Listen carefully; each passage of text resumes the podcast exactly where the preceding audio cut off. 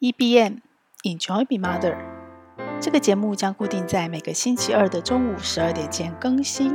邀请您和我们一起享受成为妈妈。嗨，大家好，我是平凡妈，一个连续工作二十五年的妈妈，一直都是上班妈妈的角色。一直到去年，我四十八岁，决定要提前退出职场，来为我五十 plus 的下半人生做准备。因为在我的下半人生有一个很重要的职业是什么呢？就是陪伴更多的妈妈，享受成为妈妈。在享受成为妈妈的时候，我到了四十八岁，我开始认真的准备我的退休生活。于是我也想要问一问各位妈妈，你们有想过你们自己的退休生活吗？你们也开始为自己准备退休金了吗？不管你跟我一样是四十八岁，还是你才只有二十八岁，或者是你只是一个孩子刚刚出生的新手妈妈，这个春节我遇见了很多亲朋好友，当然都是妈妈。我也同样问他们这个问题，大部分的答案你猜？对，都是没有。上班妈妈怎么可能没有呢？像我一样。因为他们都还在准备他们子女的教育金，或者是指引日常生活所需。他们可能有投资理财，有存钱，有买保险，但是退休规划都还不是他们现在第一优先的顺位。想的都是我在职场上做到最后一天，做到我退休法定年龄六十五岁，我就领政府的退休金，到时候再说。那全职妈妈呢，就更没有了。因为他们现在的钱是伸手跟老公拿的，所以老公的退休生活就是他的退休生活，老公的退休金就是他的退休金。老公能不能在职场做到最后一天，领到政府的退休金，那就是老公的事。他也完全没有把脑袋放在这上面想。那为什么我们现在要开始想我们的退休生活呢？因为啊。这一年的时间，我在做自己退休金的准备的时候，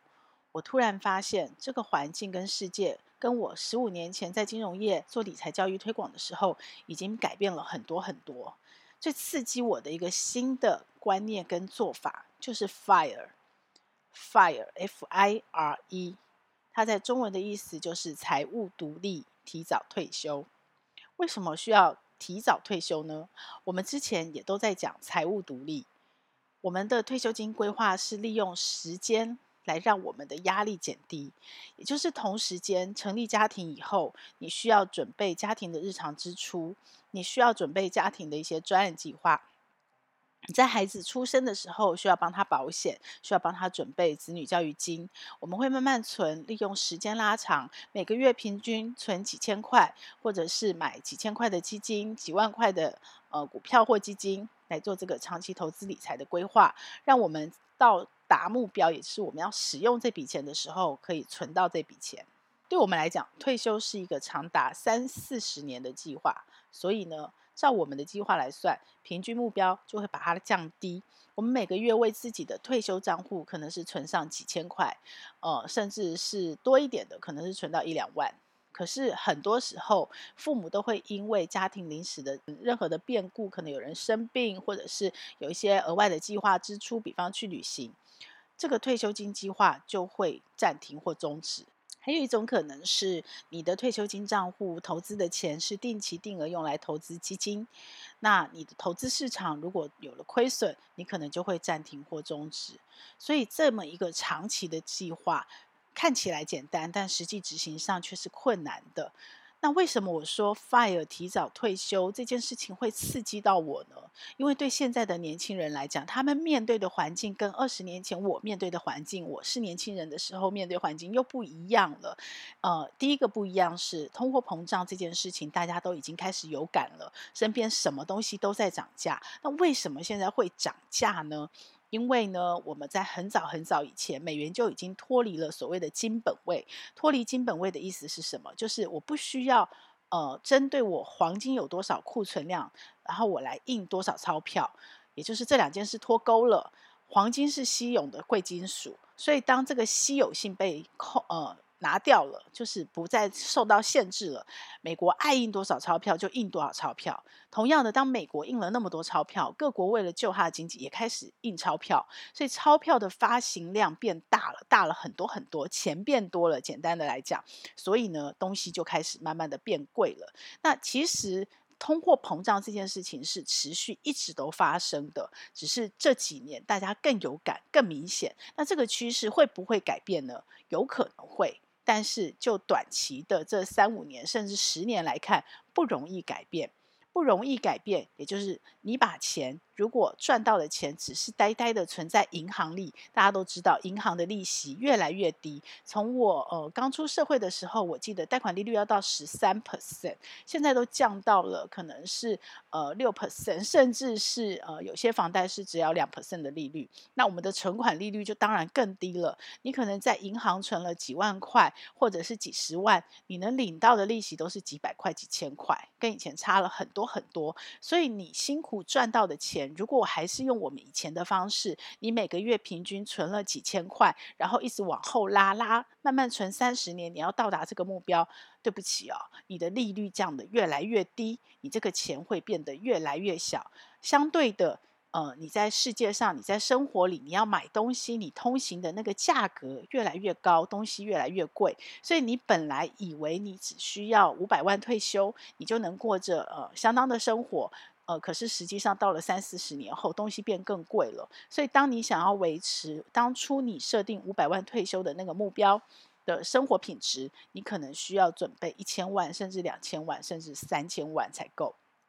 那这件事情是你一定要面对的，而且正在发生中，不是未来会发生的事了。所以，对于现在年轻的世代，他们来看待退休这件事情，就不是三十年、四十年之后才需要关心的事，它可能比。呃，准备子女教育机还更优先，还需要更早准备，所以他们讲提前退休，也就是在我有赚钱能力的时候，我存钱的目标，我所有的钱，我应该先把退休生活这件事情先稳固下来，我尽可能的把我的投资的本金变大。投资变本金变大的意义是什么呢？这中间卡到一个时间复利，也就是说，呃，我们刚刚说我们的利率越来越低，可是当你如果能够让你的年化投资报酬率稳定在六 percent，甚至八 percent，甚至你的操作绩效是好的，你可以稳定在十 percent。OK，那么呢，你的那个平均年化报酬率，它就会一直用复利的方式来滚。也就是说，你这个投资本金假设是一千万，后来你因为投资赚到了三十万。你的下一次再加利息的所谓的复利，就是变成一千零三十万，继续去滚，那可能会滚出更多的利息。复利的威力是非常非常可怕的，连爱因斯坦都非常说，呃，复利是世界上的一大奇迹。所以这是一个科学实证的力量，只是你要做到它，你就必须长期的纪律的执行，而且要持之以恒，你不能中间中断。然后还有一个很重要的点是，你要选对你投资的呃。工具或方法，你不能够选错，选错的话就没有所谓的复利了，因为它并没有办法维持每年年化报酬率。好，这就是两个最难的地方。那现在的新世代 FIRE 族，他们强调就是我越早让我的本金变越大。而不是像你们过去，就是平均每个月几千块、几千块慢慢存，然后去享受那个复利的效果会越大。大家可以想见嘛，因因为你的金鸡母越大只，所以你能配到的利息就越多。然后他们的第二个主张是跟我们以前不一样，我们可能就是存到那个退休金的目标金额，然后我就慢慢慢慢的把钱花到我离开这个世界的这一天，我是算好的。可是对于现在所谓的 FIRE 族来讲，他不晓得，因为现在还除了通膨的风险，还有一个叫长寿的风险，就是你不晓得你会活到几岁。那平均余命每年都在增加，现在应该是八十六岁吧。所以你你没有办法去规划说，哦，我八十六岁我一定会离开，所以我就是一笔钱是多少钱够用呢？没有办法。所以他们的方法就是我的本金投资本金不动。甚至于让他越来越多，只要在我还有赚钱能力的时候，我就一直增加我的投资本金。可是那怎么办？那我生活要靠什么支出？靠利息，靠被动收入，也就是我的投资本金赚到的股利，或者是呃可能多的一些些的配息，或者是有其他的孳息，比方说你买房地产的话，它可能就是房租，类似这种被动收入，甚至于年轻人他们现在的工作形态也都开始思考，我不是只有主动靠劳力去获得的主动收入薪水，我可以去把我的能力变成一套系统，呃，不管是创业让别人来为我工作，或者是我不用创业，可是我可能是一套系统、一套机制，我晚上睡觉的时候，他都还是持续在帮我赚钱。当然，这个是网络时代才开始可能有的一个形式，因为古早只有实体店的时候，店关门，生意就结束了，然后到明天开门才又开始。可是现在网络时代，而且是全球化，一天二十四小时，你晚上睡觉的时候，你都还是可能，只要你有一套好的系统机制，还是有可能接到订单，还是有可能自动化的服务。所以对现在的年轻人来讲，被动收入这件事情，尤其是你投资配息的被动收入，才是拿来去支应你的生活开支所需要用到的钱，而不是整笔你退休金存到的钱拿来做生活的规划。这就是两个很大很大的不同。那我个人觉得这个事情必须要改变我们过去的一个退休规划，因为我们现在嗯还差，像我四十八岁，我可能还差十年的时间，十到十五年的时间去准备。这个退休金，我的时间比起二十岁刚出社会的年轻人就少了很多很多。那虽然说可能我们现在到四十几岁已经累积了呃所谓的一部分的资产，我们可以用比较快的速度去做到投资这件事情。那他们可能比较辛苦，刚出社会，可是他们的时间复利的那个效益非常的高。所以这个中间为什么我会在这时候有点着急，甚至有点焦虑？其实我自己是还好，因为我一直都有投资理财的呃。观念跟做法一直也都在实践，所以对我来讲，只是把焦点聚焦在这件事情上面，把资源集中在这件事情上面。我自己对我在十到十五年去存到我之后足够用像年轻人一样用所谓的被动收入来应付我，呃，不要讲应付，就是支应我的日常生活必要开支这件事情，我是有信心的，我是有信心的，也。呃，有有挑战，但是你说做不到嘛？我我自己觉得还好。可是我身边的很多妈妈完全没有做退休准备，那你要她这个时间点突然来做这件事情，其实是非常高的挑战，非常难的。可是我是焦虑的，我觉得她必须做。如果你没有开始，你就少了这十年的复利。你越晚开始，你能够享受复利增值的时间就越短。反之，我现在女儿呃刚刚准备要开始念大学，比较大的，然后可能之后他们要开始入社会。对我来讲，如果我现在开始做我自己的规划，我同时影响到女儿，对我的女儿就是越早开始做，她二十岁开始享受的时间复利增值的那个效益，绝对是倍数大于我现在。在做这件事情，所以很多事情呃不是越早开始越好。比方说，我们以前在做父母的时候，教养其实教养的很多事情不是越早开始越好。你越早开始，反而在不对的时间点，你没有配合儿童的脑力或智力或体力的发展，反而有可能揠苗助长，可能会。导致他的学习动机失去，所以这件事情需要父母智慧的判断。可是很确定的一件事情就是投资理财这件事情，呃，至少就我个人四十八年的生命经验，真的是越早开始越好。好在哪里呢？好在第一个，它时间复利增值的那个效果会加倍。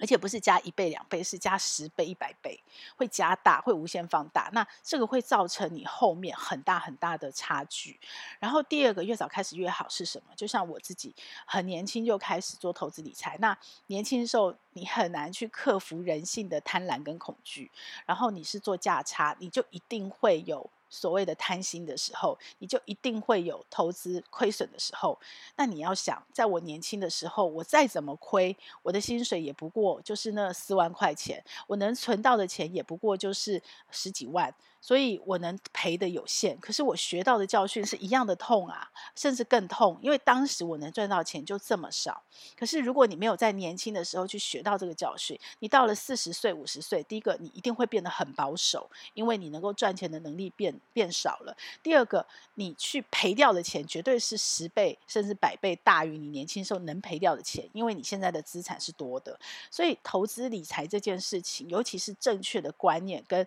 呃正确的做法。法越早学越好。那我现在开始准备退休的时候，也代表什么？代表我也会影响到我的孩子，他们在出社会前就开开始有一个比较，呃，我不能说绝对正确，但是是一个相对完整跟正确的观念，去去让他们去尝试错误，让他们去呃发生发现很多很多投资理财他们自己的经验。那你可以说是打预防针吧，但这件事情我非常确定，越早开始越好，越年轻开始越好。好，那再拉回来，这个时间点做 FIRE 的退休规划，跟我们以前有什么不一样呢？有一个很大很大的不同是，他的选择变多了。我过去的时候，也就是在这十年间吧，呃，全球的。股市投资工具、金融工具发展，以及台湾这边的呃法规机制都做了改变。那有两个改变是非常有利于我们越早开始、越年轻开始做退休规划这件事情。因为过去我们不是把钱存在银行里去准备退休，那那个是没有复利增值效应的，所以是非常非常的慢。然后呃，比乌龟还要慢哈，比蜗牛还要慢。但是还有一个风险就是刚刚说的碰碰到通膨，然后你的钱其实。是可能会越存越少。好，那另外一种方式就是我们比较多的，像我现在呃很多前辈当初如果没有中断，他可能会持续存，那他的退休金也可能已经到了千万哦、呃，甚至几千万。好，那他怎么做？他就是买共同基金。对，我们当时的最好的选择就是定期定额投资共同基金。那如果你没有选错标的，比方选到了单一国家或单一产业那种风险很高的，呃，事实上做退休规划你不应该选到那样的一个产品。可是因为可能年轻，你可以承受的风险比较高，所以你选到那样的产品。好，那有可能退休金的目标就没有达成了，甚至你可能因为这样的亏损你就终止了，然后你也就再也没有存这个钱。好。那另外一种是你当初年轻的时候你就选对了，你选到的可能是全球化的科技型的比较分散的，那这个退休计划一直持续，那到你实际退休的时候，诶，他可能就真的达成了你的退休的目标，甚至还超前。可是呢，这十年多了其他的一些选择，呃，大家知道第一个就是 ETF，它是指数型基金，那它跟共同基金最大的差别是什么？它是一个被动去追踪，呃，所有的你追踪标的股市的指数，那所以它没有共同基金那么高的所谓的管理成本，就它没有基金经理人这一块的成本要支出。可是呢，好处坏处都有，好处就是它是被动的，所以相对的它，你可以在 ETF 一篮子，你就是分散风险，然后一次选了一篮子的呃好的股票，或者是你看好的，或者是你就直接买全球的指数，呃全部投资，你就是赌那个人类的经济发展会越来越好的这个趋势。那缺点就是，呃，它有可能报酬是比较偏稳定但偏低的，因为呃，有一些很厉害的基金操盘人，他可能眼光好，眼光独到。他虽然也是一篮子的共同基金，可是因为透过他的选择，他可能选到相对绩效报酬更好的。所以这个就是你自己要评估你的资产配置要怎么配置。那我们都会建议你一定要有一部分是稳健的，一部分是呃可能报酬高一点的，但是可能不要太冲，因为我们这个目标是否退休归规划准备，它是经不起赔的，所以这个资产配置怎么做，就是看每个人的智慧，以及你每一个人的个性和你的家庭能承受的风险到什么程度，要去做考虑跟调整。另外还有一个东西是，我觉得我们现在可以增加使用的工具，就是叫零股。零股，呃，我当初呃在做我的退休规划，年轻的时候做的时候，我们是没有零股机制的，所以你在买股票的时候，你就只能买一张，那你。还凑不到钱买好一张，因为有的好股票很贵很贵，那怎么办呢？你就是把这个钱存在银行里，或者是你可能暂时先去买一个共同基金，把它当成一个目标哦。我要我要花呃六十万买台积电，那我就得先存到这个第一桶金六十万啊，所以我就把我平常定期定额赚的薪水就拨多少的比例去买共同基金，然后试算它的报酬率，然后最后到哪一年我可以达到六十万，我于是可以来买。台积电，好，那如果它存到六十万的那一刻，台积电跌了呢？跌到三剩三十万一张，哦，那我就可以买两张了，很棒，对不对？那如果它涨了呢？我就继续存。好，那时候我们没有办法直接买股票，所以你可能会呃错失股票的一个上涨的红利期，或者是像我们现在有很多股票，因为台湾的股市已经相对非常成熟了，相较于我年轻的时候，所以很多成熟的公司，它的收益是稳健的，它就会开始固定的。配息配股给股东，尤其是配息。我年轻那个时候的公司，它的盈余分配配股票比较多。那配股票就是你拿到的不是现金，拿到是股票。好处就是，如果这是只好股票，你的成长会是倍数的，因为股股价会涨得很快。可是，呃，缺点就是，如果这不是好股票，那它就消失了，它不是拿到一笔固定的钱。那我年轻的时候，呃，配息配股的公司少，而且就算有。配的通常都是配股比较多，因为那当时的电子业非常的盛哦，赚很多钱。然后传产只有少数的，比方像台塑这种是稳定配息，还有金融股对。但是现在呢，现在因为台湾的电子业也成熟了，然后台湾的股市上档的加速。已经几倍于我当时，所以可以选择的标的很多，然后产业也成熟，所以其实你可以选择配息，而且是持续配息，可能超过了五年、十年，甚至二十年配息。然后它的殖利率、配息的报酬率可能在六 percent 以上的公司非常的多，非常的多，你有很多可以选择。那因为你可以买零股嘛，所以对年轻人来讲，或者是对妈妈来讲，你手边可能。从来没想过要做退休金准备，你也没有想过你的退休生活，但你现在想要开始做，可是你每每个月剩下的钱都是买菜钱，你可能剩下一点点几千块，这样慢慢存，你可以不要用存的，你就直接去买零股。那现在零股的交易机制已经非常成熟，也非常的方便，呃，跟买你一张股票其实是一样的，所以就开始呃，这三年其实有一个比较流行的做法，退休金的做法就叫做存股。存股就是你买得起整张就买整张，你买不起整张都没有关系，你就从买零股开始，然后慢慢存。那存股票去做这件事情，所以现在的工具变多了。好，那拉回来，妈妈，你为什么要准备退休金、退休生活规划？你为什么不能够跟着老公呢？夫妻到底是应该一起准备，还是要分开？那我过往我们在推理财教育的时候，其实都是以家庭为考量。那家庭一定会有主要收入者。那现在双薪家庭其实比例是高的，比例是高的。所以其实现在家庭的样貌，尤其是年轻人越来越多，就是不一定是单一收入者。然后同时夫妻之间的财产，呃，也不一定是共同账户，或者是只有一方出，有各种不同的变形。那我的建议是。退休金的准备对夫妻来讲，就是你原来在生活的时候，日常生活的时候，你们两个家用支出怎么分配，就怎么准备。也就是说，如果夫妻是一起的，一起花用，共同账户，然后。那就是退休金，就是一起准备。但如果你夫妻之间的默契是各自花用，但我们有部分的金额，比方说可能是呃家庭的餐费或者是孩子的教育金，我们有一个共同账户，那彼此各自拿出多少来？好，如果是这种方式，那在退休金准备的时候。我也建议你可以自己先准备你自己的退休金，那可是有一部分是可能是否家庭考量的，你们可以再另外准备一个新的小目标。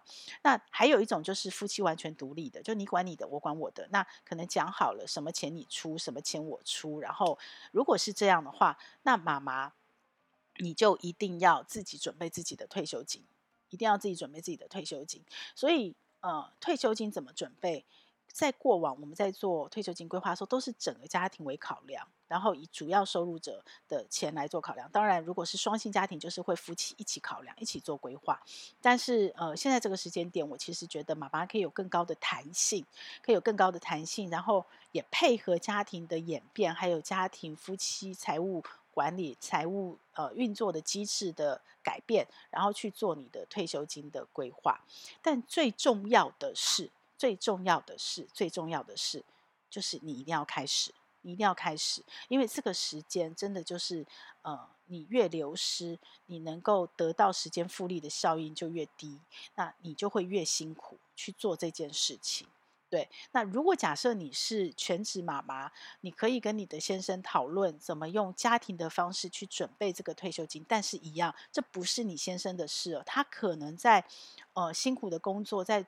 应付这个家庭当下的开支需求的时候，他其实没有脑子去想到退休金这么远的事情。所以，如果你有办法去学习到、学会一些基本的财务理财的投资概念的一些正确的知识、正确的做法，然后不是听名牌，然后不是。没有目标的去投资，因为只要你没有目标，你就很容易被勾起那个贪婪的心。你听到什么东西赚很多，你就会去投资，你根本不知道那适不适合你，你也不知道那个公司到底是好公司还是坏公司，你就是跟着名牌就投资。那通常这样的风险非常的高，你很可能赔钱。你不但没有赚到退休金，没有准备到退休金，你还把家里原来有的资产赔掉了，所以这是风险很大的事。那我会建议妈妈，你要开始慢慢的，你就是。是家庭的财务长啊，你甚至是家庭的 CEO，对不对？如果假设你家的主要收入者只有先生，那么其实投资理财是你该学习的。它很难，但没有那么难，因为几个重要的观念其实是简单的。难是难在你要长期纪律的、耐心的去学习、去执行这件事情。那至于很复杂的金融的资讯啦、分析呀、很多很多呃所谓投资的技术分析的方法，这些事情你有没有要学？你不一定要学，但是你当然也可以学。当你学出了兴趣，好，那这些事情你就可以在你有正确的基本的概念跟知识下，你是可以委托呃这么专业市场上很多专业的金融的。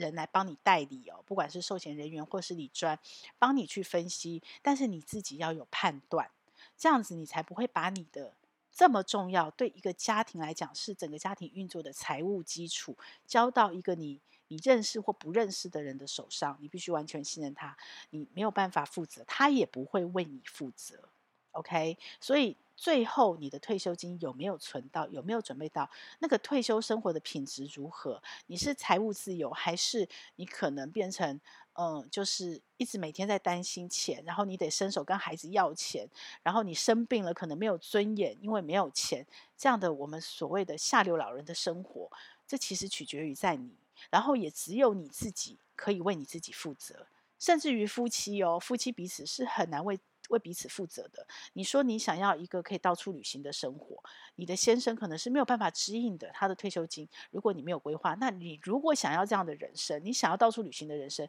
你该为自己负责。在孩子大了，然后我们卸下了家庭的重责大任，孩子独立飞了，空巢期，你可以选择在家里，因为没有小孩了，你的重心突然失去了，你的人生生命失去了方向。然后你在家里很落寞、很寂寞，然后不知道该做什么，人生变得没有意义。你也可以选择，哇，多棒啊！人生这么长，我有三十年被卡在教养孩子，虽然非常非常的快乐，我也很享受当妈妈，可是呢，我还有自己那一部分啊，我想要看看这个世界有多少美好，我想要学好多好多东西。这是一个多么棒的时间呐、如果你的经济是独立的，你的经历经济是不用担心的，你可以支持你去做很多你想做的事情，那这一段时间就会是一个很美好的一个五十 plus 以后的晚年生活。那我看到很多妈妈是这样的，那很多全职家庭主妇，她如果投资理财的概念是有的，而且是完整的，是正确的，她不是去到处听名牌，跟着别人投资，然后再。呃，所谓的赔赔赔钱的那个过程里面叠交，一直叠交，叠交到害怕就不敢碰。如果不是这样，像呃，我知道很多园区就是先生在工作，或医师娘，呃，就是先生没日没夜的工作在赚钱，但是太太是很会理财的。所以他的退休生活是非常美好的，他只需要担心先生退休了以后怎么跟他谋合，两个人怎么重新再共同生活这样的问题，他不用担心他没有经济来源支持他去旅行，支持夫妻一起去呃坐游轮环游世界，或者是呃每天就是过自己想过的生活，这样就很棒。所以。呃，再一次的跟妈妈讲，就是你有没有想过为自己准备退休金？这件事情不是别人的事，这件事情是你自己的事。不管你是上班妈妈，是全职妈妈，你都需要开始想这件事，做这件事。那退休金需要多少呢？要准备多少呢？每个人都不一样，每个人都不一样，因为每个人对退休生活的期待都不一样。所以，当你去思考这个数字的时候，你的第一步一定是先想象你想要什么样的退休生活，你想要什么样的退休生活。当你有了这个想象之后，你就可以更具体的去考虑，那为了你想要做的这些事情，它的成本是多少？那这个成本我们刚刚说了嘛，你不能用现在的价格去算，你可能还要再加上一些些通货膨胀率。也就是说，未来做一样的事情，过一样品质的生活，会比现在贵。你要用比现在贵的呃角度去思考，那你需要准备多少钱？OK？那我自己抓出来的数字，当然我们有一些资产，就是我们有一些自己额外的计划，也有我们家庭的呃共同退休金，然后也有先生那边的准备。所以我自己给自己定的目标是十年，这十年未来的十年，我要存到一千万退休。那不管未来还有没有其他的事情、其他的钱去准备这件事情，但是这是我的专款专用的一个专门的目标，那我就要想办法把这一千万，这一千万不是退休，我就靠这一千万一直吃到老死，到我离开世界，不是这样哦，是。这一千万就是我的退休本金，然后从十年后，十年后的那一天开始，我就可以领领利息了，对不对？我可以领被动收入。其实十年内，我随着本金投资一直在增加，到我存到一千万那一天，我都开始一直在领配息嘛，然后我就不能动它，我就是这十年，我要把所有的配息报酬全部再滚入，变成本金，一直到十年后，我可以开始领利息。那那一刻，我会看我自己，如果我还是持续有赚钱的能力，我有收入，那我就不领，我就让它持续滚入本金，让我的退休本金变大。那如果我没有，我就可以开始照我的规划开始领利息，只领利息，然后那个退休本金就让它一直留着，然后让它持续的复利增值。所以我自己对我自己的目标规划是，我希望在十年，我至少至少我要存到一千万。那你呢？不一定哦，因为每个人家庭情况不一样，有的人可能有负债，你得先还掉负债再开始存。那有的可能已经身上的资产早就超过了一千万，他的目标可能是三千万、五千万、一亿，他甚至开始考量，呃，要传承给孩子的所谓的遗赠财务税，呃，财呃税务的问题，还有财产传承的这些事情。那每个人的状况都不一样，那。我会建议妈妈在这个时间点，如果你可以有这个机会，有一套所谓的 CFP，CFP 就是一个国际的财务规划师的认证的整套的模组课程。它是其实以前是给专业人士用的，就是像我们在金融从业人员，我们要推广理财教育，或者是呃很多保险公司或者是金控，它的理专要卖投资商品给你的时候，它是要考这个认证的。那这个认证很难很专业，可是里面很多关于关于家庭财务、家庭理财的一些基础的观念跟架构是相对简单的。那我会建议你们有机会开始去透过这样的机会去接触这样的一个系统，然后系统性的学习。因为理财绝对不是只有投资，而投资绝对不是只有股票、共同经济基金、ETF 或房地产，绝对不是这么的单一哦。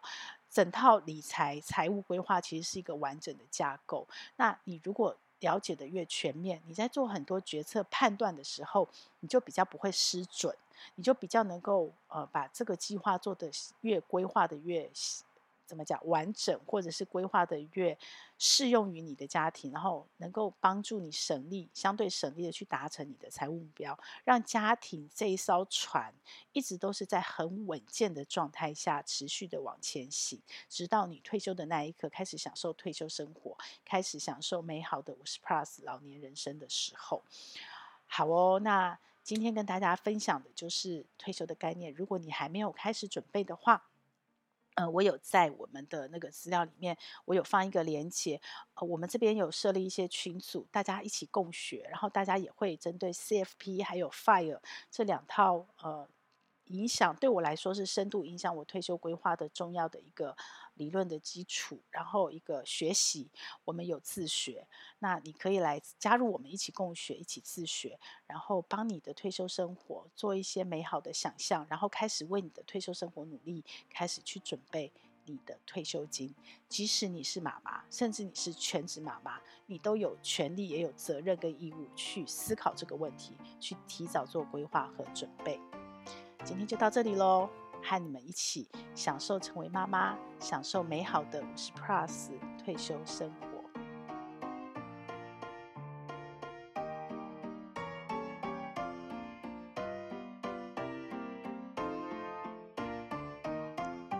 这个节目会在各大 Podcast 平台播出。如果你喜欢我的内容，要帮我分享给你更多的亲朋好友哦，这样才会有更多的人看到它、听到它。然后也请你帮我在 Apple Podcast 留下你的留言，以及帮我按下五星好评，这样我才能在排行榜上被看到，被更多人听到。谢谢你，希望我们一起来享受成为妈妈，